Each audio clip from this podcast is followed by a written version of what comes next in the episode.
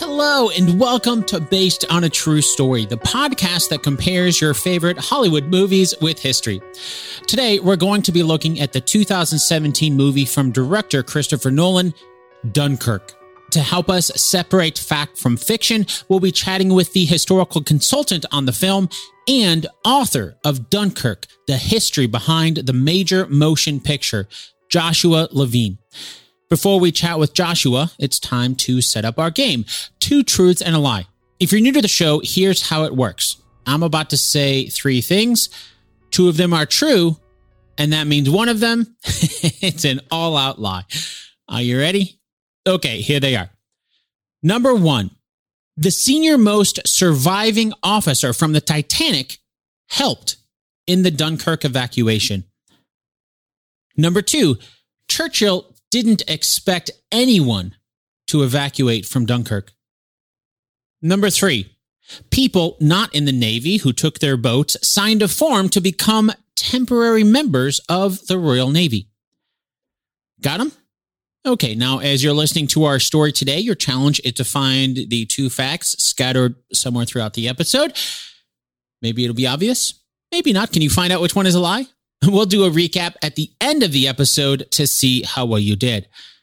All right, now it's time to chat with Joshua Levine about the historical accuracy of Dunkirk. Everyone knows movies are entertainment, so we all know that they're not supposed to be entirely accurate, and yet a lot of people still use movies as a source for their historical knowledge. So before we chat about some of these specific plot points, if you took a step back and gave the movie overall a letter grade on accuracy of the miracle at Dunkirk, what would it get? It's a very hard one for me to answer this because you're, in a way, you're asking me to grade my own work. And obviously not. Because it's not my movie and I can advise, but obviously the director, Christopher Nolan, made made the film he wanted to make and was, you know, made every single choice. But on the other hand, clearly I am implicated in, in, in, in this in some way. But I have to say I was very pleased um, with, you know, I was there when it was filmed and, you know, I was there for, for, for most of the way. And I was very pleased with, with, with how it came out and how it looked. And I would give it an optimistic B plus, I think. I think he was very, you know, he took a lot of care with the things that really mattered to him. And there were, you know, there were things that were wrong. Often, funnily enough, not the things that people, you know, obviously the, the, the film ga- gained a lot of uh, attention and interest, and people were very, with a lot of articles and, you know, this is r- right, this is wrong. Historical accuracy, and often those articles were wrong, you know, pointed out that were mistakes, were not mistakes. And then there were things that nobody seemed, or that I, there were mistakes that nobody seemed to spot. So, for example, I mean, there was there was um, the train carriage at the end was a, a, a good old nineteen seventies British train carriage, you know, but I didn't see anyone spot that. So I think I'm revealing that. And then You know, the, and then there were, there were some things that weren't were a matter of choice and sort of. So, for you know, the, the one thing that was I found really interesting, the director was keen to find out about, for example, women uh, at Dunkirk, and there were a lot of women on, on the hospital ships. Um, you know, nurses, uh, and there were stewardesses on, on some of the, the passenger ships that, that came across. I didn't find any women on the little ships, you know. Yeah, I think he would have he would have liked there to have been a, a woman on a little ship. Um, I didn't find that, so I gave you know I, I, I. Funnily enough, there was an article in I did find in in the Times, London Times, on I think it was the sixth of June, nineteen forty, talking about there having been a woman who took a, a, a boat across to Dunkirk, and the article said that she had phoned up the Admiralty. This woman phoned up the Admiralty, asking to take a ship across, or taking her own boat across. And she'd done it in a in a false voice, and she, she deepened her voice. Said, well, I got to take a boat across, and, and the Admiralty had said yes, and she'd done it.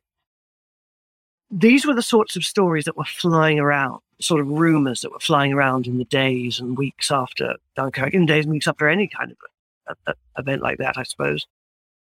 And so I, I showed him the article and said to him, I don't, I suspect this probably isn't true. It's a sort of story that's flying around. But, you know, I gave it to him to, you know, do what you will with it. Um, then there were also, you know, I was looking for black soldiers. And this was a point before um, Commonwealth troops had involved. So um, what I found two mixed race soldiers, one who was killed before Dunkirk, one who was taken prisoner afterwards. And I told him, you know, that that's the information that I that I gave him. And and then there was the matter of the, the quite in, interesting matter, I suppose, of the of the Indian. There were four Indian companies, animal transport companies in, in France.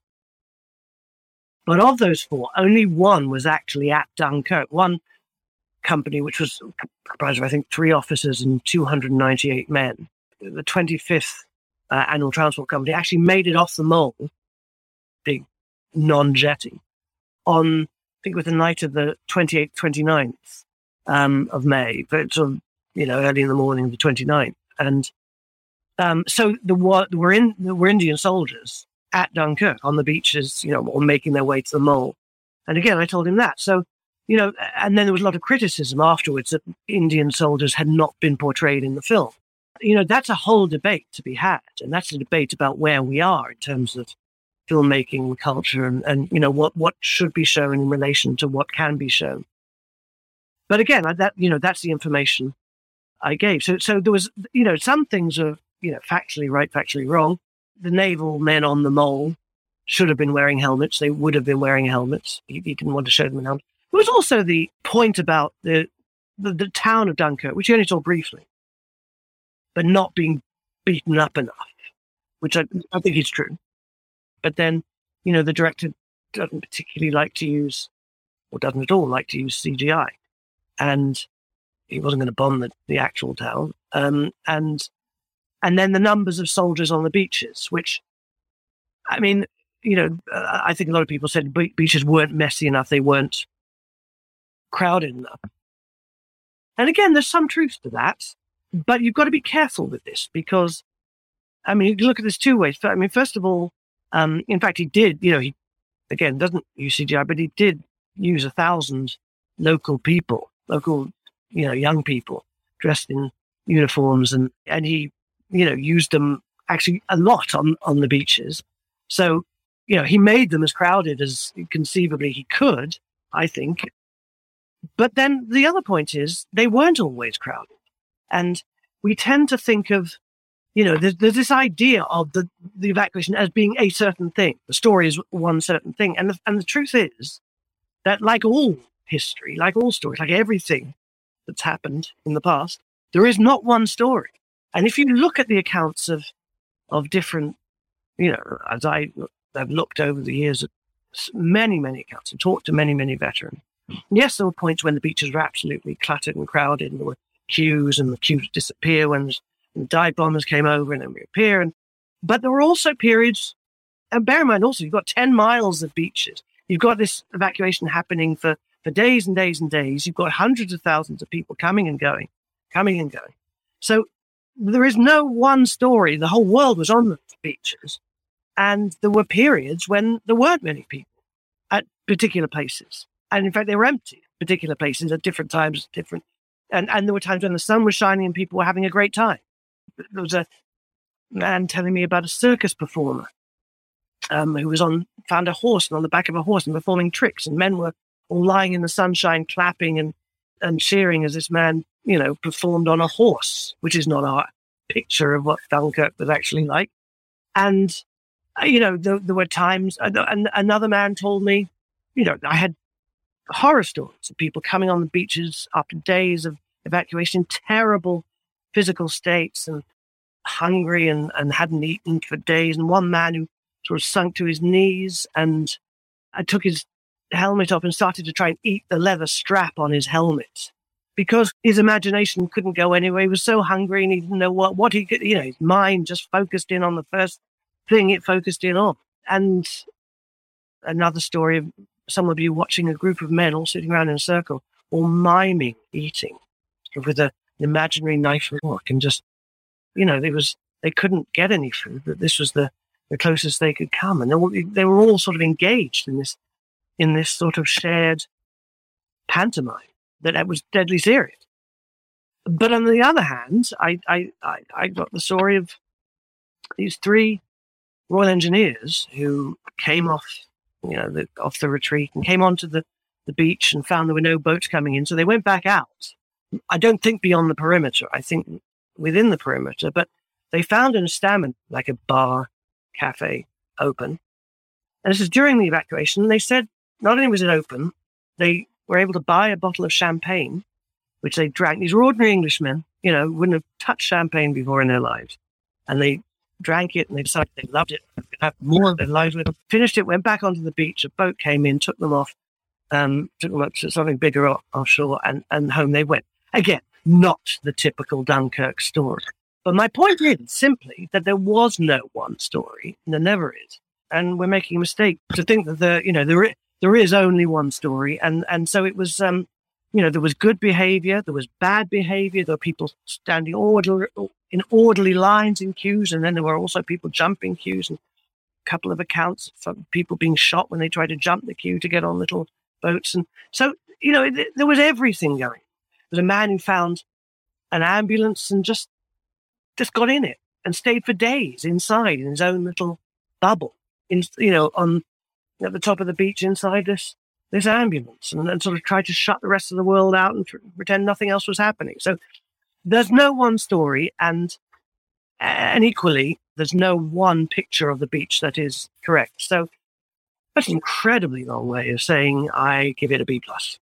I mean, movies are entertainment, right? And you, and as filmmakers, you have to choose which stories you're going to focus on. And so it makes sense that, I mean, yeah, there's, if there's no one story, you're going to have to choose. And no matter what you choose, there are going to be some people that aren't going to like what you, cho- what you didn't pick, or, you know, in, in that way, what stories you didn't tell. I mean, because you can't tell everything. They only have so much time. You talk to veterans. It's always very interesting talking to veterans because they, they will have had their experience. And very often they are not willing to accept the experience of another veteran who had a different experience. You know, you'll, so you you know you you'll obviously you're not you're never rude to, you know, I I wouldn't I would never sort of contradict a veteran, but you had to be aware that somebody who had lived through something, to them that was the the truth of the matter, that was the reality of the matter, and if you put somebody else's reality to them, they would sometimes just say no, no, I. Except that that didn't happen. And that, you know, we all, we're all like that. I mean, we all, you know, you go into into a, a court and watch a case over a traffic accident, and, you know, you you you say what you saw. And that won't be the same as what the person thirty feet away saw. Um, it's just, it's, it's, it's how, how it is. And so, you know, you, it's actually quite fascinating when you do speak to, you know, large numbers of people and try and get a sense of what it was from so many different accounts. And it becomes something far more interesting and, and far less cliched, really, than, you know, what it might otherwise have, beca- uh, uh, have turned into over time. At the beginning of the movie, there is some text that explains the British and French armies have been driven to the sea. That kind of sets up them being trapped at Dunkirk, kind of hoping for the miracle. But other than the text, the movie just kind of throws us into that story, which makes sense. I mean, it's it's about that story. Uh, but can you expand a little bit more on the historical side to kind of set that up? You know, why why were the British and the French armies surrounded by the Germans at Dunkirk? Just before I do, it might be interesting. I, I happen to have a talker I once gave. I, I, I don't want to speak for the director, but I, I, you know, he he he he didn't want to use too much dialogue, and so one thing that I think he found useful, I told him about the um, leaflets that the Germans dropped, and, you know, all, all sides dropped propaganda leaflets, but the Germans dropped these. These are these are copies of the of, of the real leaflet, and it's not to scale. I mean, it's much bigger than the actual leaflet. But it, this is what he put in at the beginning, except he didn't put in the actual. I mean, you can see, let's say, British soldiers, look at this map. It gives your true situation. Your troops are entirely surrounded. Stop fighting. Put down your arms. Real quick, let me mention, if you're listening to this and you want to see what Joshua is holding up to the camera, you can see that in the video version of this chat over at youtube dot com slash based on a true story podcast. And what he turned into for the purposes of the, right at the top of the film was this, which you can see, I mean, it, it filmically, it's great because it cuts out the need for a lot of clunky dialogue about where are we, you know, we're here, why are we, you know, it's, you know, you, we surround you. And actually in reality, when I spoke to veterans, I mean, they said that, you know, this thing was useful for, and can you put this in, for two, for two reasons. One, they didn't have toilet paper, but two, also, they didn't have maps. And the Germans dropped them a map. And it was really, you know, this is, this is great, thanks. I mean, you know. So anyway, so that that's, and that kind of preempts the, the story. But basically, the I mean, the British Expeditionary Force had arrived in France right at the beginning of the war. Within days, started arriving within days of the beginning of the war. You had all of these young men whose fathers and uncles and relatives and, you know, older men they knew had been out there just a generation previously to these, you know, same places. Um, so it was a kind of, here we go again. And they came to France. They didn't move into Belgium. Belgium was, even though the attack was expected to come, the Germans were expected to attack through Belgium. They were expected to come into Belgium. But the Belgians didn't want the Allies to set foot in Belgium because they didn't want to provoke the Germans into attacking, even though expected the Germans would attack anyway. They didn't want to actually, you know, lay out the carpet for them by provoking them. So the, the British Expeditionary Force remained in France. And then for, for months, what was known as, well, the Americanism was the, the, the phony war. But I think the British knew it more as the, at the time as the, the, Boer, the Boer, you know, on the Boer, um, B O R E, as in there was nothing happening. But actually, they, you know, they were quite, a lot of, if you think about it, these are young British men, never been abroad before, very, very few of them been abroad before. And they'd been brought up during the Depression, and the army gave them regular meals, an income, uh, and now adventure. And they were, they were actually going abroad to see how, you know, how other people, you know, what abroad was like. Uh, and, and they stay, you know, in fact, th- th- to show that they enjoyed. I mean, I found a, there was a, a, a battalion of the of the Middlesex regiment that um, uh, was started misbehaving and was told that if you, this was in November, December of nineteen forty, and told if you don't start behaving, we're sending you back to England. And they started behaving. They cut it. They cut out the bad behavior. They wanted to stay. And so they, the, the, the idea was that the, you know, the expectation was there would be a German attack um, through Belgium. The, the, the, the British and the French would move up to meet uh, the, the, the Germans in Belgium. And there would be kind of a repeat of the First World War, a, a war of sort of mud and trenches and, and, and, and, and not a great deal of movement. And the French also had this large, uh, something called the Maginot Line, which was a series of fortifications, really heavily uh, defended fortifications along the border with Germany. And the, the French French cry was, "Ils ne passeront pas," they will not pass, um, because they believed it was completely impregnable; it wouldn't come through. And what the Germans did, uh, which was very audacious, and and Hitler basically signed off on this, and, and, and maybe, you know, you could argue that his part of his hubris was a result of the success of this, and why he never again doubted himself, um, was that they they did indeed attack into Belgium, and the British came forward to meet them on the river Diehl, and two sides met. But at the same time, that was only a feint, really, by the Germans. A real attack was... Um, was coming through the Ardennes, which is a, a hilly area, a heavily forested area, an area that, in theory, was impassable to tanks. So the Germans didn't try and get past the, the Maginot Line.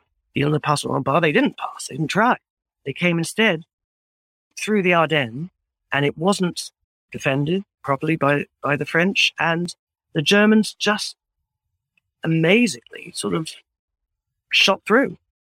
And by the twentieth of May, German tanks had reached the French coast, and so almost surrounded, completely surrounded the the um, British Expeditionary Force, which found itself then retreating. And so the retreat started sort of piecemeal. So from one river line, you know, from Diehl to the river Esco, and, and fighting on all these, you know, heavy fighting on all these uh, these lines. And then as the retreat went further back, the British were setting up um, defended areas. So first of all, along the corridor, so defending canals and defending um, defendable areas so that the, the Germans couldn't couldn't get through. And further back, further back, until eventually they were they found themselves, and with along with the French as well, both British and the French, were defending the perimeter uh, around Dunkirk as the evacuation moved further back. And you had a situation where British actually did mount a, a, a, a counterattack uh, on the twenty-first of May. So the, the, the main attack came, the attack began on the tenth of May. By the twentieth of May, the, the Germans had, had, had reached the coast. The British then mounted this uh, counterattack at Arras, which was surprisingly successful and actually really spooked the Germans, who really only saved the day because Rommel, you know, the, the legendary Rommel, this is where he kind of made his name, if you like. It, it took personal control and uh, basically beat off the British attack. But it was sufficiently successful that it made the Germans very nervous that, you know, another counterattack in force could, you know, ev- effectively cut off the panzer tanks so that we were to the coast. Because the tanks, if you think about it, you know, they, they were now in, in quite a bad mechanical state. They got way ahead of the infantry, way ahead of their supplies. They were coming to, you know, the area around Dunkirk, which was marshy anyway. There wouldn't be much use in Dunkirk. The Germans thought a bigger fight was still coming to the south of the Somme. They thought there was, you know, a big fight against the French uh, was, was still coming. And so they stopped the tanks. Um, or Rundstedt, first of all, stopped the tanks. And then that order was confirmed by Hitler. And that, that confirmation had quite a lot to do with Hermann Goering basically making contact with Hitler and saying, don't let don't let the generals win this. The generals will take credit for it, and they will be right. They will end up as rivals to you. They they are not solidly Nazi. Um, they will create trouble. Whereas if you let the Luftwaffe, we've been we've been loyal to you from the very beginning. If you let us, we can defeat the British. So so let us do it. Um, and that was a, a one major reason why Hitler confirmed that halting the tanks order, which lasted for, for three days and gave the British uh, a, a great opportunity to be able to move um, more and more and more people back through the corridors and, and into Dunkirk. It's fascinating to me when you mentioned that initially these British expeditionary forces are, are going abroad and the punishment is going home. Just how quickly the tables turn. Yeah, it's, it's a really, it's it's a very quick story, actually. It's, it's, it's, um, It is, it is, it is sort of remarkable. I mean, it's, quick, it's very slow in terms of the, the Boer War and the phony war, but then suddenly everything happened. You know, people were, you know, why aren't they attacking? I mean, I think Churchill's view for a lot of this time, you know, why aren't they attacking? Do they have, you know, is something extraordinary going to happen? Are they suddenly, is Hitler suddenly going to launch some kind of, you know, utterly terrifying, perhaps, um, uh, you know, aerial attack on, on Britain, or, you know, what what what is it going to be? And what it did turn out to be was this audacious, you know, attack through through the Ardennes, which which almost gave, a, you know, an, a, an immediate victory. And the British soldiers didn't know why they were retreating. You know, they found, I mean, I think initially a lot of them, if you talked to them, a lot of them said that they, you know, they thought maybe their own unit had done something wrong and was, you know, being sent back for some reason, or maybe there'd been a, an attack, you know, nearby, and they were having to fall back to create, you know, to keep a line. Um, but but you know, at first they certainly didn't know that, you know, what had happened. But I mean, not, the commanders didn't really know what was happening at first. It was chaos. And one thing I should probably mention is that the man who made the decision to retreat into Dunkirk and then evacuate was was really was was Lord Gort, who was the commander in chief of the British Expeditionary Force, and he's not a man who gets much credit. He wasn't a very imaginative man, really, a very brave man.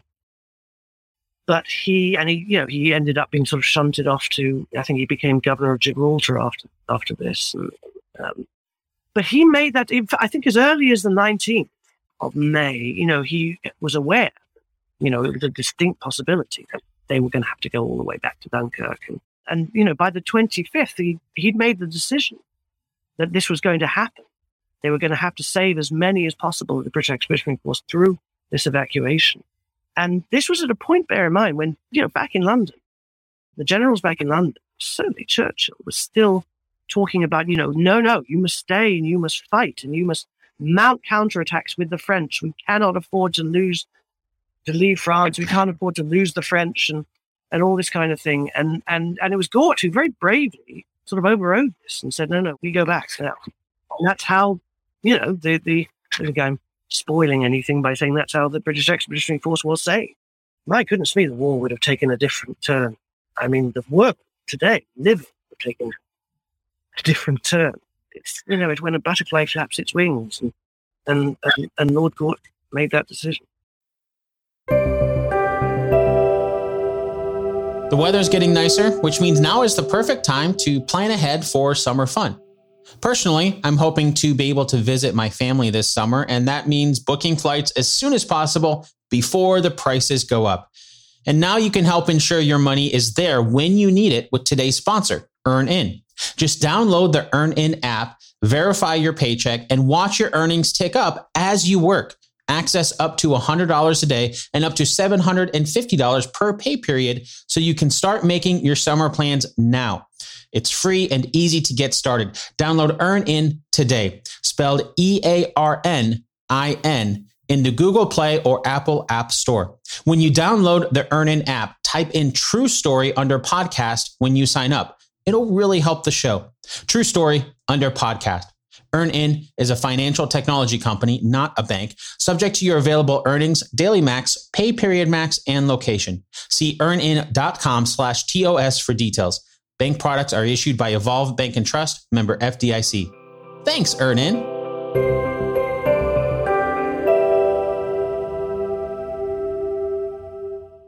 In the beginning of the movie, there's a character named Mister Dawson, uh, along with his son Peter and their friend George. And we see a couple men from the Navy who requisition Mister Dawson's boat. It's a private yacht, and they're asked to, you know, empty everything out of the boat, load up a bunch of life jackets. We don't really hear uh, exactly what the Navy men told them, but all we know through some dialogue is they're told that some men across the English Channel at Dunkirk need taking off. They don't seem to know a lot about what's going on either, but they're they're being asked. H- how well did the movie do showing what it was like for the citizens kind of preparing to go across the channel? There were ordinary citizens who did take their own boats and did go across, but not many. Uh, you know, there, there, there were, for example, there was, there was a senior surviving officer on the Titanic, from the Titanic, a man called Lightoller, you know, went across in his own boat and stuff. And, you know, the, I don't know if you've seen the film Missus Miniver, nineteen forty-one British film. There's a Dunkirk scene where A, a guy, just an ordinary guy, Missus Miniver's husband, jumps in his boat, comes back three days later with a beard, shattered. And that's, you know, that's a film made, I think, a year, just a year after. So there was a story that developed, and lots of ordinary people got in boat, and a few did. But really what happened, for the most part, was that the, the Navy requisitioned boats, and it took them out of boatyards along the Thames or on the South Coast. People didn't know that their boats had been taken. Some did know and didn't know why their boats were being taken. One man I found who, you know, thought his boat was being stolen and chased it up to the bluffs. And then, so na- naval ratings ended up taking these boats across. In, in some cases, it would have been better if the owners had taken them across because the owners knew how they worked, whereas the naval ratings often, you know, wrecked them. So, I mean, I think the re- the reality of the story, and also fishermen, you know, a lot of fishermen did take their own boats. And um, and non-members of the Navy took their boats, ended up s- signing a form that made them temporary members of the Royal Navy. Um, it was called T- what number? It was a T T one two four, I think. And it was a form they signed. And so for a, a month, I think they, they were members of the they, they were considered um, members of the Royal Navy. Um, so people did you know, people did sign this form. People did did did go across their own boats. But for the most part, Um, it was it was the Navy who took these boats across. And you've got to remember that these little, known as the little ships, which started to come across in big numbers on the thirtieth and thirty-first, they were really needed for taking people off the off the beaches to take them to the larger ships offshore. So at the beginning, you'd ama- I mean, it is an amazing, the, the, the story is amazing. You had these you know, people had, were congregating in the the town of Dunkirk, in the cellars, and the, the Luftwaffe were bombing. So as a result of what Goering had said, you know, because the Luftwaffe really weren't, reality is that they weren't capable of doing what Goering said, told Hitler they, they could do. Maybe if the weather had stayed, had been different, and there was no cloud cover, and, you know, da, da, da, then, and, and their tactics had been slightly different, and they, you know, bombed Dover and Ramsgate and this and the other. You know, maybe it would have been, but the fact is they weren't, as things stood, they weren't capable of really doing it. But what they did, what they successfully did, was to bomb the harbour, the town and the harbour. And it put the inner harbour pretty much out of action. I mean, completely out of action, actually. And so you had this, uh, a man called William Tennant, who was a senior naval officer ashore at Dunkirk, who had to make this, well, he, he had all these people, all these men, all these soldiers in Dunkirk. More were pouring in, and the harbour was out of action.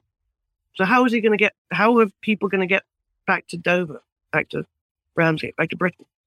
And um, what he did, the whole, because the whole thing you got to understand was a kind of constant improvisation. You know, constantly having to make it up on the go.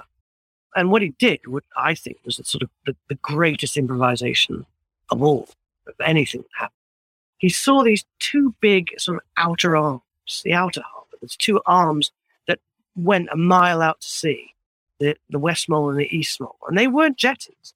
They were basically big arms to stop the harbour silting up. And they did have wooden walkways on the top of them, but that, you know, they also had large railings alongside. It was just that people could walk out there. They weren't meant as jetties. They had huge tidal drops, I don't know, fourteen, fifteen feet tidal drops. They had on that, you know, they, no one had ever brought a, a ship alongside them. Tennant looked at the situation. He, you know, he, he people from the har- from the um, harbour, from the town, would moved onto the beaches. But at this point, early on in the evacuation, there weren't any, well, sufficient little boats to bring people from the beach to the larger ships, which were starting to come. So you had large destroyers, naval destroyers, naval minesweepers. You had ferries, uh, um, passenger ships. But there was no way for them to come inshore and no way for the men to get out to them. So and there weren't yet enough little ships. They, you know, call went out for them. But so what he decided to do was to use these moles, these huge breakwaters, specifically for the British, the East Break, the East Mole. Um, and he sent people, soldiers, up them. And he, he brought um, a passenger ship alongside. And on that first night, night of twenty-eight, you know, he got almost a, a thousand people off. And he, he realized this is this is what we've got to do. And so the majority of soldiers actually got off using those breakwaters over the course of the vast majority, over the course of the, the, the evacuation. So it's an amazing story of, of improvisation. Um, and again, I mean, I think that came across pretty well in the film. Another perspective we get from the film is in the air, and it, it starts with there's uh, three British airplanes. One of them, kind of the, the main pilot of Ferriers, he talks about how they have seventy gallons of fuel. Uh, over the radio, they're told to stay low to allow for forty minutes of fighting time over Dunkirk, uh, but also make sure to keep an eye on the on the fuel so you can have enough gas to get back.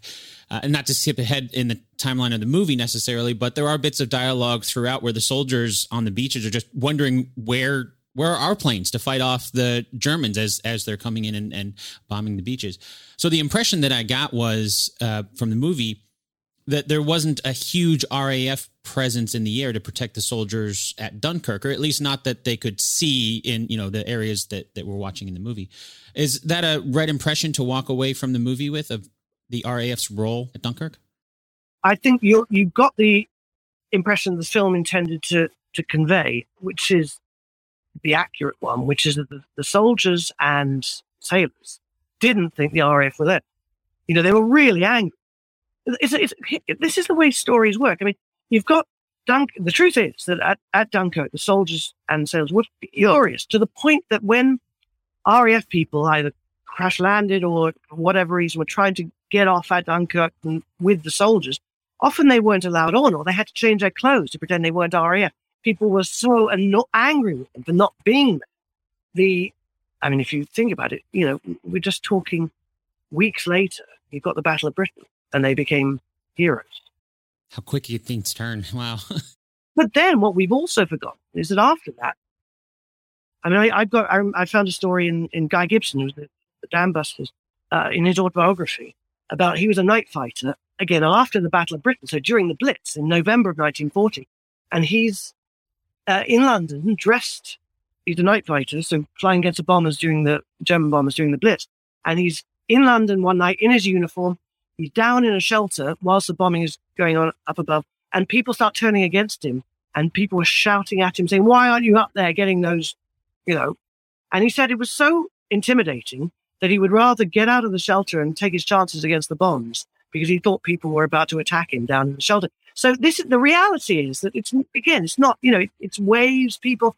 But the point is, to get back to Dunkirk, the point is, yes, the soldiers were angry at the R A F, but the R A F also there.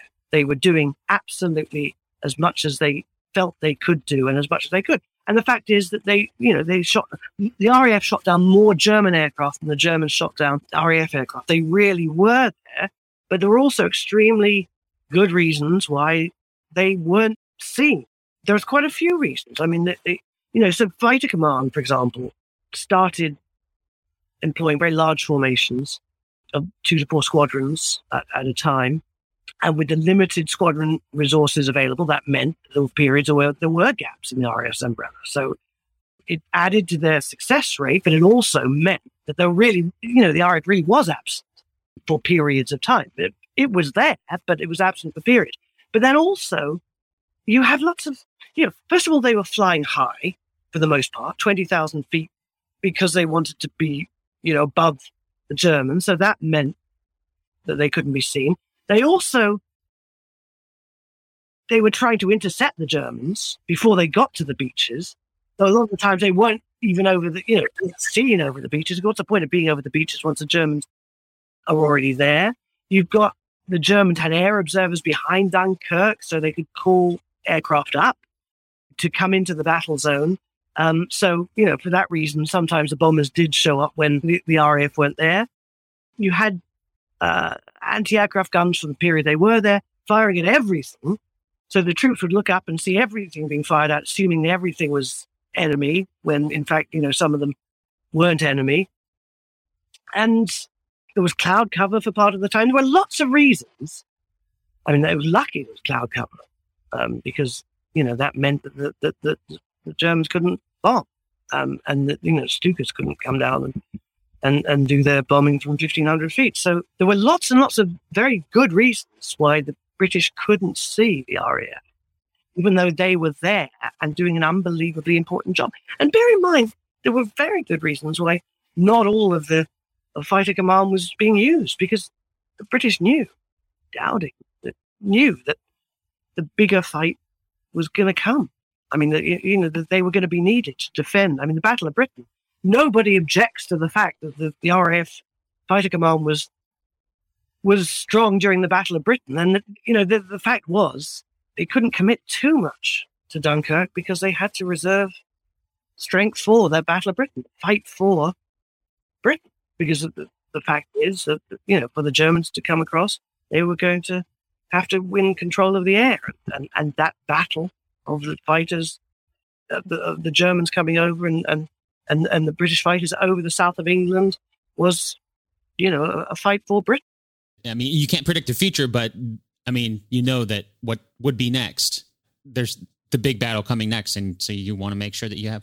They hoped there was a big battle coming next. I mean, it, you know, it, it could have been that the, the British army was was finished off there. If the British army had been finished off there and then, it's very hard to see any other result than Britain having to sue for peace, and then. Again, we're in that situation where what, where would we be now? And and um, the whole German ethos would have bled throughout Europe. Britain wouldn't have been there to to defend, you know, liberty, freedom, the rule of law, et cetera, et cetera. Where would the second, you know, even if America joined the war, where would the second front have come from? These are all big, big. It's why, you know, Dunkirk is. But for me, Dunk, it's interesting. Well, I was in Dunkirk quite recently, you know, and and I hadn't been there since before lockdown, and I was speaking to one of the guides, and he was saying that the Americans are now coming It's part of the, the tour for Americans. Americans are now coming to Dunkirk. They never used to come to Dunkirk. So if this film has done anything, it's to increase awareness of the fact that Dunkirk wasn't just the little prosaic British bit um, that happened before America got involved. It was really unbelievably important in the whole bigger picture of the war. So, yeah, I mean, that, that in a way, that was the most important effect of the film, I think, to me, to make people across the world aware that, the, that Dunkirk wasn't this just this little localized British fight um, that was passing time before America got involved. And and it's also really interesting, you know, you, you look, I've looked at sort of the reaction that the film has had in different countries. So, for example, I, I was reading that in China, it was not a popular film because it's not about a victory. And, you know, the Chinese market, apparently, you know, um, a film about, well, at least a, a defeat, you know, um, uh, is, you know, it, it just, nobody's interested in watching that. But it was so much more than a defeat. It was, a, it was, you know, this miracle of deliverance, which is not putting it too strong, that made victory possible. There is a moment in the movie where uh, the, the British soldiers are lined up along the mole, uh, trying to get onto the ship dock there. And we see some French soldiers coming on and they're turned away. One of the, one of the British soldiers flat out says, "This is a British ship. You have your own ships." Uh, and, and at the very end of the movie, one of the final lines is after the, the British are rescued, Commander Bolton mentions that he's staying behind to help the French. Can you clarify a little more, like, were the French not allowed passage on the ships or on, on the British ships until all the British were evacuated? I don't think it was a rule. I think it, but I think it did happen. Um, I think the French didn't know for a long time that the, the British were evacuating. They realized that they were British. But uh, it's probably fair to say that the Germans land before the French did. The British were, were were evacuating, and that was one reason. And let's face it, it was a pretty valid reason why the French bore, you know, considerable grudge against the, the British, and also that, you know, the French did defend the perimeter. And it is true, like the French were, you know, some French were not allowed onto British ships. But it's also true that as the evacuation went on, more and more French were being allowed onto British ships and were uh, were being evacuated back to Britain. And then it's also true to say that Churchill made trips across to Paris during the evacuation. And at one, he was asked how many French were, were, were being evacuated, and he had to admit it wasn't many um, at that point. And he, he said that after, from this point, they will go bras dessous, bras dessous, arm in arm from this point. And the last part of the evacuation was mostly French, Belgians, others. So somewhere between one hundred and one hundred twenty thousand French out of three hundred thirty-eight thousand in total were evacuated. So it's a really large number of French did come back ultimately. It's uh, again, like so many of these things, it's, you know, on the one hand, on the other hand, yes, French people were, I think that that is true. The French were prevented, and certainly in the early stages, from from coming on ships. But but at the same time, overall, very, very large numbers of French were evacuated back to Britain. There's another conversation in the movie um, with uh, Colonel Winnett and Commander Bolton. They're on the mole and they hear gunfire in the distance. Then Germans are broken through the dunes, dunes in the east. When it says, "This is it." And a few moments later, uh, Bolton looks through his binoculars and, "What do you see?" And Bolton replies, "Home." And, and you know, it's a very cinematic moment. You see a, a ton of the, the small ships uh, arriving on the shores of Dunkirk. Heroic music swells. Uh, and then their the reception is, you know, military ships are blaring their sirens. Boats are ho- blowing their horns. The soldiers on the decks are cheering. Uh, it seems like there's this moment of, oh, you know, the, the rescue is here. Was there, was there this moment of like, there's this rescue, oh, we're going to be saved in, in, in that way? Actually, funnily enough, even though that seems completely cinematic and unlikely, there was a moment when the convoy, the sort of armada, small ships came, you know, it was first spotted en masse. And I think for a, a lot of people seeing that, it really was genuinely a sort of, you know, fantastic moment of, my God, we may be all right. So again, so there is some truth. You know, there were, there were breakthroughs at, at different points. Um, the Germans did break through in different spots, the perimeter, and, and you know, so the eastern end of the beaches the, in Belgium, La Panne, de Panna. Uh, you know, that the, the, the perimeter shrunk as time went went by. And so by the end, you know, by, by the very end of the, the evacuation, the Germans were very, very close. And, you know, they were shelling. I mean, you know, from outside the perimeter to to to inside, and and, and, and the routes that the, the boats had to take, the ships had to take when they were coming into Dunkirk, you know, depending on where the Germans had placed their guns, you know, they, they were sometimes unsafe because they could be shelled from the shore. So they had to change the routes they they took. So again, all this is to a degree true, and and I think that, you know, the, the the flotilla of little ships did appear and did, you know, cause a lot of people to just sort of think, well, but, you know, maybe we, we can get away. So again, it's not, you know, it's it's not fantasy, it's a film, but it's not. I mean, I doubt anyone, you know, used those precise words. Oh, I bet, but you know, maybe they did. What about the timing of it? Because it seems like, oh, the Germans had broken through the dunes, and the impression I got was, oh, okay, that like they're about to attack the beaches, basically. And then you see the, the rescue start to happen. Was it really that close of a call there like that? I think the, you know, the, they they were, when the va- evacuation ended, you know, on the on the fourth of June, they were really close. So, yeah, I mean, I think, again, to a degree, it's not, the thing is, it is absolutely true that it was a really, really close run thing. So, you know, Churchill was hoping at the beginning of the evacuation that thirty thousand people would get away. I think Ramsey, who was um, in Dover, in, in, the, in the dynamo room at Dover Castle, orchestrating the evacuation, hence Operation Dynamo, thought forty-five thousand. You know, these, that, and, and Churchill was often a very optimistic, you know, could had bouts of extreme optimism at times and pessimism, but you know, he, he thought thirty thousand would be would be a good figure, and that the actual figure was, you know, three hundred and thirty eight. So it really was amazing.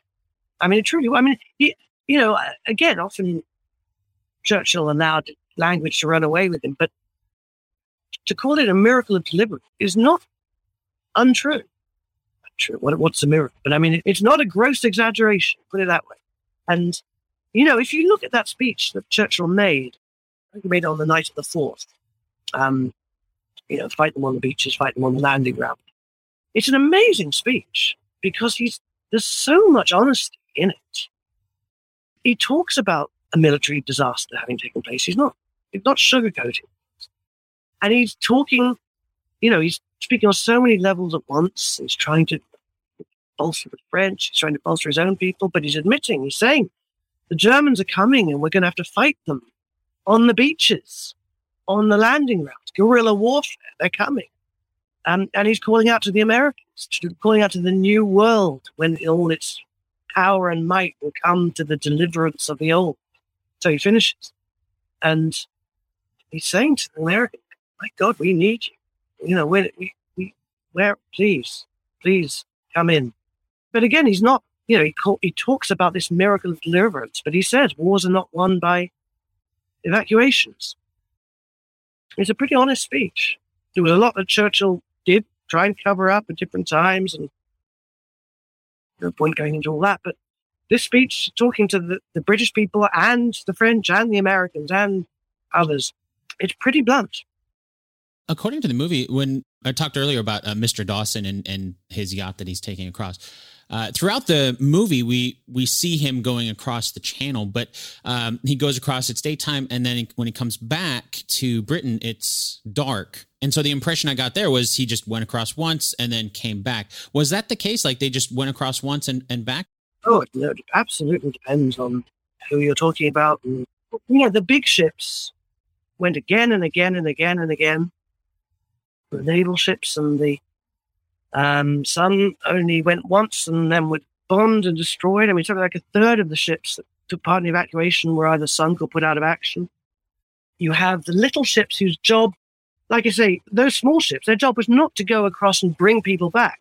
Their job was really to take people from the beaches to the larger ships ashore. So they would stay there, going backwards and forwards, backwards and forwards. And then, of course, at the end, they come back and they probably have some people on board, but you know, their job was not specifically to take large groups of people. So it all depended. Some ships did it multiple times. So, for example, last time I was out there, I had dinner on in Dunkirk. There's this floating restaurant called the Princess Elizabeth, which is one of the Dunkirk ships. It's a paddle steamer that could take, you know, several hundred soldiers at once.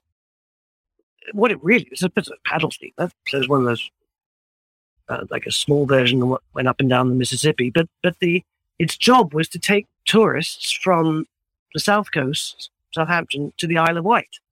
And it was called into action, and it ended up doing this. And it made four trips, and in total it brought home fourteen, fifteen, sixteen hundred men, something like that. And then a very similar ship, although bigger, was the... I've got a picture of this somewhere. It's the other paddle steamer that's in still in Dunkirk, uh, and it's called Crested Eagle.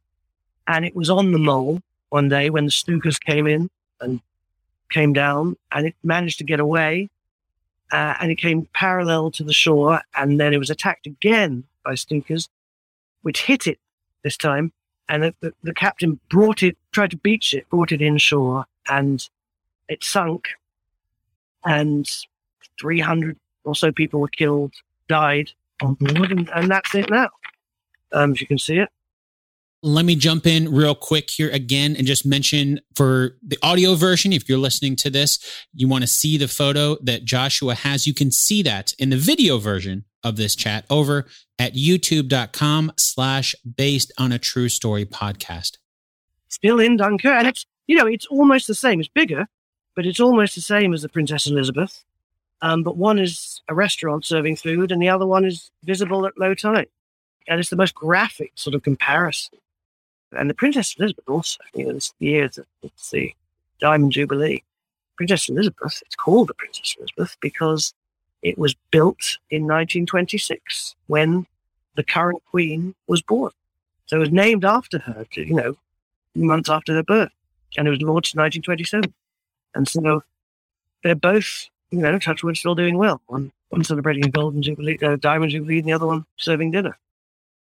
Towards the end of the movie, after the men are rescued, the movie follows some of the soldiers on the train you're ta- we were talking about earlier.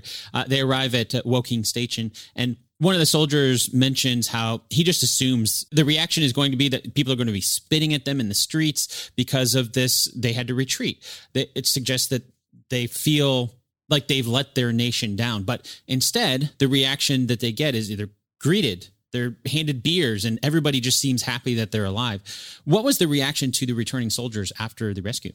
I think that's very accurate. I mean, you, you know, the, of the people I spoke to and the, the accounts that I came across, I mean, I think a lot of them felt that they were the sort of, I could put it, the, the battered remnants of a defeated army. And, and, um, and they came back completely expecting no welcome at all. Just to, and, and they found that they were treated, a lot of them were treated as heroes. They were, you know, people were cheering them and slapping them on the back and giving them sandwiches as they came in and buying them drinks in pubs. And, and, and it was, I mean, I suppose what that was, was a kind of, you know, people often talk about Dunkirk spirit, the thing, Dunkirk spirit that's sort of come down to us. It's often slated and, you know, it's used in every sort of, you know, during Brexit on both sides, people were talking, talking.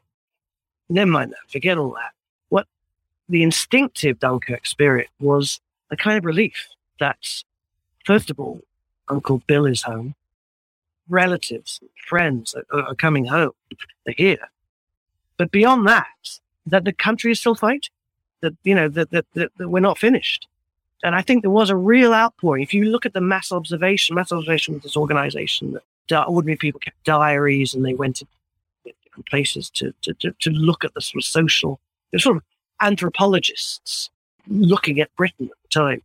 And it noted that there was a lot of immense relief. People, you know, suddenly buoyed by the fact that the country is still, still fighting. So there was this instinctive sense of relief. I think that was then taken up by the authorities who were trying to instill a sort of sense of that we're, we're still in this. Was, and that was you know, so there were broadcasts on the radio, and J B Priestley, the playwright, novelist, you know, broadcasting, you know, trying to instill this, this sense in people, and newspapers were doing it. And but but I think also, you know, the country, if, if you look at all sorts of odd things, in the literally days after Dunkirk, factory hours went up. People were putting more time in and, and sleeping in the factories, and, you know, getting getting more done in, in the furtherance of getting the war, you know, people, of keeping this going. You having government. They're, they're still talking in, in the days, weeks after Dunkirk. They're talking about the government is actually discussing war aims, which is, made, you know, what, what are we fighting for? And that's pretty amazing considering, you know, what, what's actually happening. And the fact is, you know, you've got these members of the government, you know, real old Lord Halifax and these, these fantastic old dinosaurs um, who are discussing, you know, how, what are we fighting for? And the fact that, you know, people are going to have to have more consideration for each other now, and that, you know, financial gain isn't the be-all and end-all anymore. They, they were genuinely talking about it. It's quite a big sort of change, shift in emphasis. And so, you know, I think this, you know, like I say, Dunkirk's spirit is, is, is, is to some degree it's imposed by the authorities, but to a great degree it was absolutely organic. And it came out of this, yeah, we're still going and we can still keep going.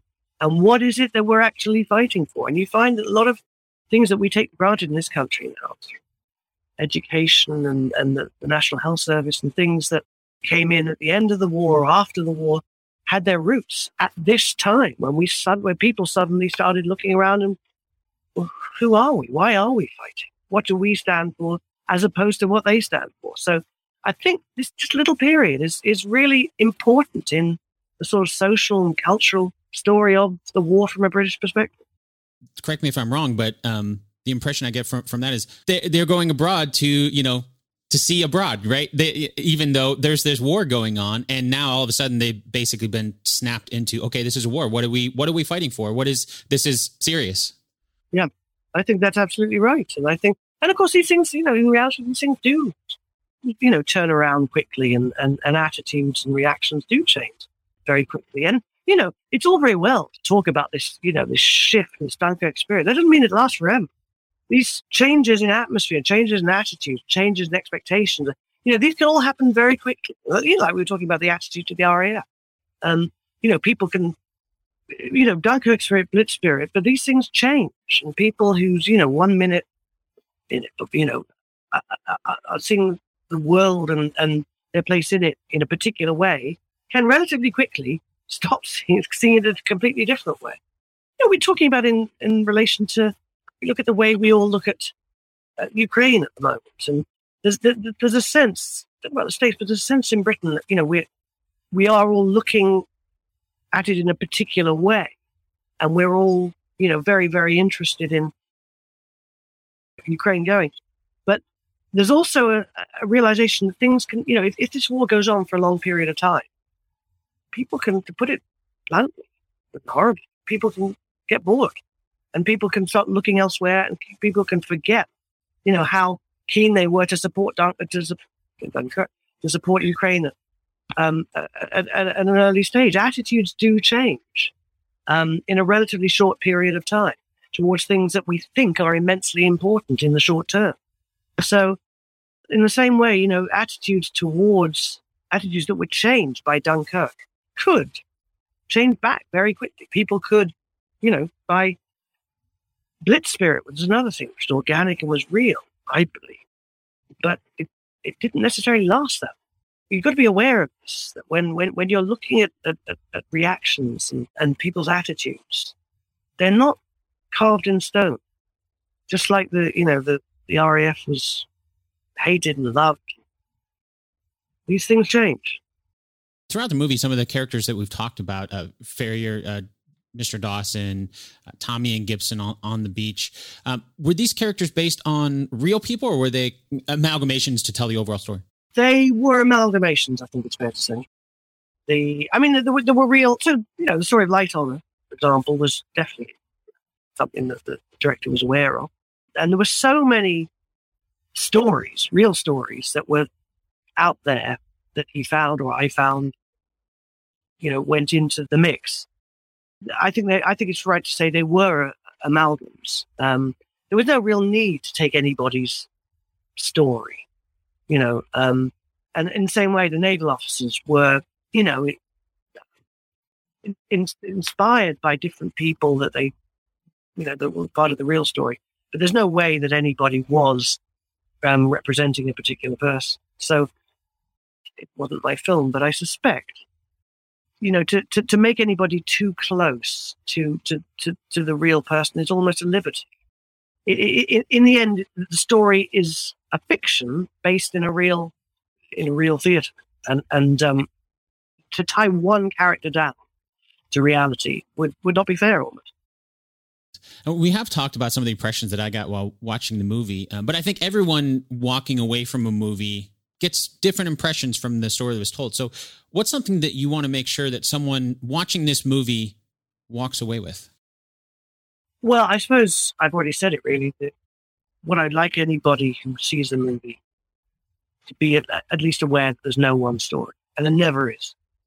You know, just, the world, life doesn't work that way. It just doesn't. There's so many interesting dramas nowadays that focus on, I, I just say this, I've just been watching it. There's an American series called This Is Us. It takes a family and looks at them over a period of years, and goes backwards and forwards, and it plays with time, and it plays with, Christopher Nolan famously plays with time. Um, but it looks at the same event from different people's perspective, and you realize it does it well, because you realize we don't see things different. We don't see things the same. We, we, we all interpret everything differently, and And, and and the real story is different. If depending on when, what time and where you're at the beach, you know, you're going to have a, a different perspective. I'd want you to come away with that. It's a, it's a broad, it's not just about Dunkirk. It's about everything you've ever done. One thing that I was very, I mean, I, I think this might be worth, I find this quite interesting. Your viewers can decide if they agree. But one thing that I, when I was in Dunkirk, I always find that, um, So, so being somewhere can really inform you about an event that took place up there, um, however many years before it was. So, so I, I found this story which fascinated me, which was that there was a a, a signals, a naval signals commander called, uh, I think his name was Emerson, who wrote, I found all this in the British National Archives, that a Marconi transmitter had been brought to Dunkirk, because one of the big problems that this guy Tennant I was talking about had was communicating with ships offshore, communicating with um, Ramsey back in Dover, com- just basically communicating, because obviously none of this had been planned in advance. Communications had been set up. And while there was an undersea link between Pan and Dover, there wasn't anything where he was, which is actually in Dunkirk. So for part of the time, he was using the French transmitter, which is back French um, headquarters. Part of the time he was going to ships that were on the Mole and using their transmitters to talk to Dover or to, to other ships. What, none of this was ideal. So he had a trans- Marconi transmitter brought over, and it was brought in to, you know, to, to, to beach. And I read this account, and it said it was brought over, and then it was in use for a few hours, and then it broke, it stopped working, because it got sand in the generator. So fascinating. Because I thought, you know, they, they've gone to the effort to bring this huge, great, state-of-the-art Marconi transmitter and get sand.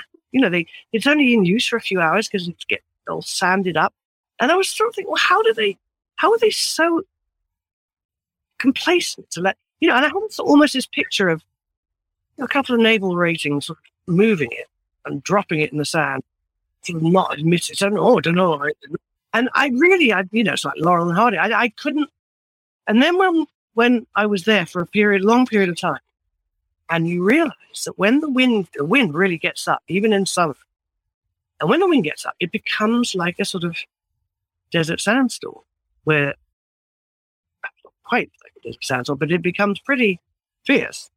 And so people, everyone was sort of walking around with goggles and with, you know, pre-COVID masks around them and, and and things wrapped around their faces. And, and it was really, really difficult to to function. And it occurred to me that was probably what happened.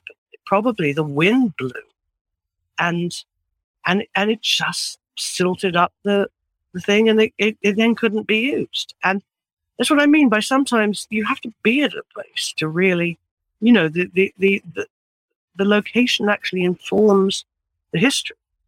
And I found that very moving, actually, that to be there at the same time of year. And the weather was particularly bad. But there were periods when it just got so windy that it, w- it became almost unbearable. It just whipped up. And and I think the lesson there, if there is one, is sometimes you have to go to a place to really begin to understand what might have happened back in the day. No, that makes sense, that the location is also a character in in history, for sure. Since you got to work on the movie, what's one? What's your favorite story from your time on the production? Oh, blimey. Oh, my favorite story. One is that there was a screening before the film was actually out there, released. There was a screening for veterans that was done in London at, at a small cinema. And my God, that was moving. I mean, all of these... And, you know, I, there really aren't any left. I mean, there may be some, but none that I know. And I don't know how many, twenty, twenty-five of the veterans with their families came and sat there watching this attempt to recreate, demonstrate their experience. And the, the, the director, Christopher Nolan, was so much more nervous about how they reacted to the film than how any critic or any, you know, any anybody else. He wanted it to be acceptable to them. Um, and I found that very moving. And the fact that, you know, these people who had been there a lifetime, they were they were kids, actually, when they were there. And here they were now with, you know, their great-grandchildren, some of whom were now in the military. There was one man who's, who's had a great-grandchild who's in uniform, and you just, my God, it, it's it's almost too much to get your head around. And there they were sitting in the audience watching it, and that was very moving. This was another thing that I remember is the day that the director first showed up at my house, and um, or my flat. I got in the flat in London, and um, he showed up and we chatted, and he showed me the, the script, and he left the script with me overnight, which is, I later realized, is not something he tends to do. He's very, well, he's quite secretive over over scripts, and I, and it was it all happened quite quick. It came as a, you know, it was sort of a, a not something I was expecting, and so it was, and you know, you do what I do to write books, and you do. It, it's an interesting life. It's not particularly, uh, you don't know what's coming next. Could be good, could be bad. It's always interesting. And this was a particularly interesting little, you know, period of, of, of my working life. So, yeah, it was, I'm, I'm very grateful to have done. Well, thank you for, so much for coming on to chat about Dunkirk. Speaking of books, not only were you the historical consultant on the movie, you also wrote the book adaptation uh, called Dunkirk: The History Behind the Major Motion Picture. So for someone listening to this who wants to learn more, maybe can you give us one of your favorite stories from the real history that didn't make its way into the movie from the book, that, and where they can pick up a copy of it? Oh, gosh, a real story. It's just, uh, the tough questions at the end, sorry. I didn't think I remember. Um, oh, God, there's, there are so many just, you know, fantastic stories of, of, you know, all the way through running from the, well, I mean, uh, sort of running from the, you know, the political, the fact that there were people in cabinet who wanted to make peace, who wanted to approach Hitler through through the, uh, the Italian ambassador, because it was Not not yet in the war, and um, how different things would have turned out if, if if if that approach had been taken. To, you know, God knows how many personal, you know, unbelievably personal stories of, of um, yeah. Okay, here's one. Here's one. I um, this to me is sort of sums up how strange it was. You had these passenger ships that were coming and coming alongside the Mole. These large, you know, I've talked about Crested Eagle and others, but even bigger than that, you know, these really big ferries, really, that were, that were coming to pick people up. and there's one, and they were full of, you know, people working on board who, when they were ferries, were working on board. And so one man talks about the fact, an officer talks about the fact that they were in terrible state. They'd gone up the mole, they walked over dead bodies to get on board the ship, they clambered on. This man said he collapsed in the corner, just a quiet corner, and just, you know, passed out. And he said he was woken up um, almost immediately by a man in a white coat who came up to him and said, "Would you, could I get you anything?" And he looked up and he said, "You're not, are you a steward?" And the man said, "Yes, sir, I am." So this was a passenger ship with its stuff. This was a waiter that came up to him, he, you know, he, and that asked him if he wanted it. He said he just couldn't believe it after the, the hell he just experienced. He, he was a waiter. And he said, "Well, I, I, no, I don't suppose, um, get me a glass of beer." And and the man said, "Well, I, I, I would, sir, but I'm sure you know the rules. I'm not allowed to serve alcohol till we're three miles offshore." And he said, he said, "At that moment, I thought, with people like this, how can we lose the war?" I mean, you know, it it it, it was a moment for him where he stepped out of the hell of Dunkirk onto this ship where a man said, "Well, I'd love to get you a beer, sir, but I can't do that until we've moved offshore." And and he said, uh, "Yeah, it kind of sums up the weirdness of the whole event, that the improvised nature of it, the fact that, you know, everyone was called to called in to help, and even the waiter who absolutely will stick to the rules and love to get you a beer but can't get." I mean, that's even similar to what we've been talking, the contrasts, you know, the this from beginning to end. Well, thank you again so much for your time. I really appreciate it. I learned a lot. I'm glad. Yeah, no, I mean, it's it's nice. It's great talking about it. I mean, I was, you know, like I said, I was just, I was in Dunkirk a week ago. It's the first time I've been back for ages. And it, it really, it was, it was wonderful to be, to go back and to, to, you know, have all the, the memories sort of of the film and of the veterans and, um, you know, the whole story sort of stirred up again in me. And um, and I strongly recommend, you know, if people want to go and visit, it's a, it's it's a very, very emotive um, place to visit. Um, so I, I strongly recommend it.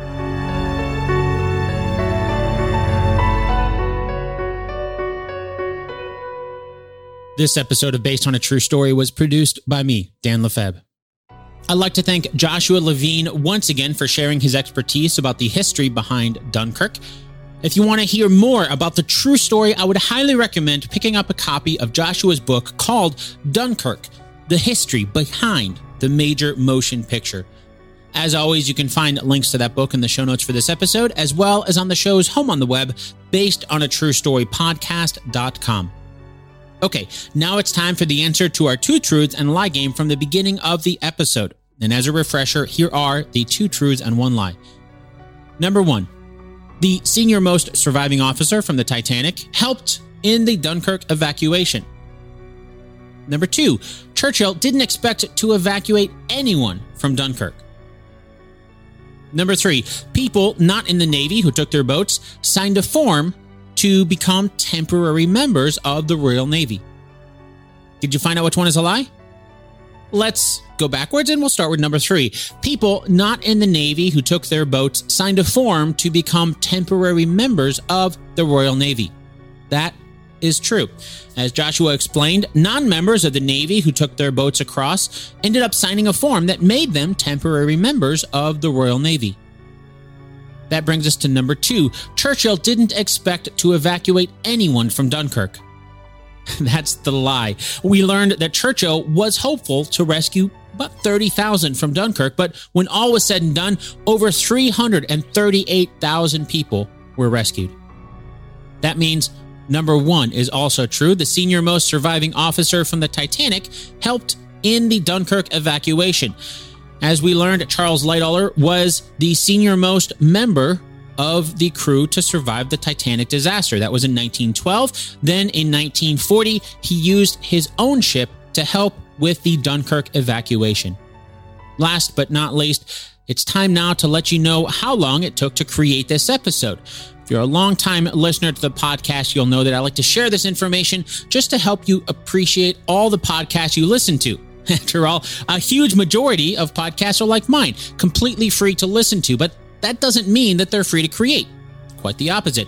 Even though podcasts don't always cost a lot of money, they almost always cost a lot of time. The time it takes to learn the technical side to begin with, the research to create them on an ongoing basis, to record them, to edit them, and so on. But I only have the stats for my own show. So with that in mind, today's episode took me forty-one hours to create. And to make it clear, that's only my time. It doesn't include any of Joshua's time. And to be even more specific, it isn't even all of my time, because that forty-one hours is only the time it took for me to produce this one episode. It doesn't include all the time I spend building, maintaining the Based on a True Story website, finding new guests, scheduling, logistics, social media, and so on. All those things don't really have anything to do with making today's episode specifically, but they're still required overall to make the podcast. In a nutshell, this podcast may be free to listen to, but it is not free to create. And that's why I'm so thankful for the sponsors whose ads you've heard on this episode. You can find out more information about them over at basedonatruestorypodcast.com slash advertisers. But they're not the only ones helping to keep the show alive. There are wonderful people just like you who are helping to keep this show financially going. So if you enjoyed today's episode, I hope you'll consider supporting the next episode over at basedonatruestorypodcast.com slash support. Once again, that's basedonatruestorypodcast.com slash support. And don't forget, if you want to chat about this episode, you can do that over in the Based on a True Story Facebook group. Until next time, thanks so much for listening, and I'll chat with you again really soon.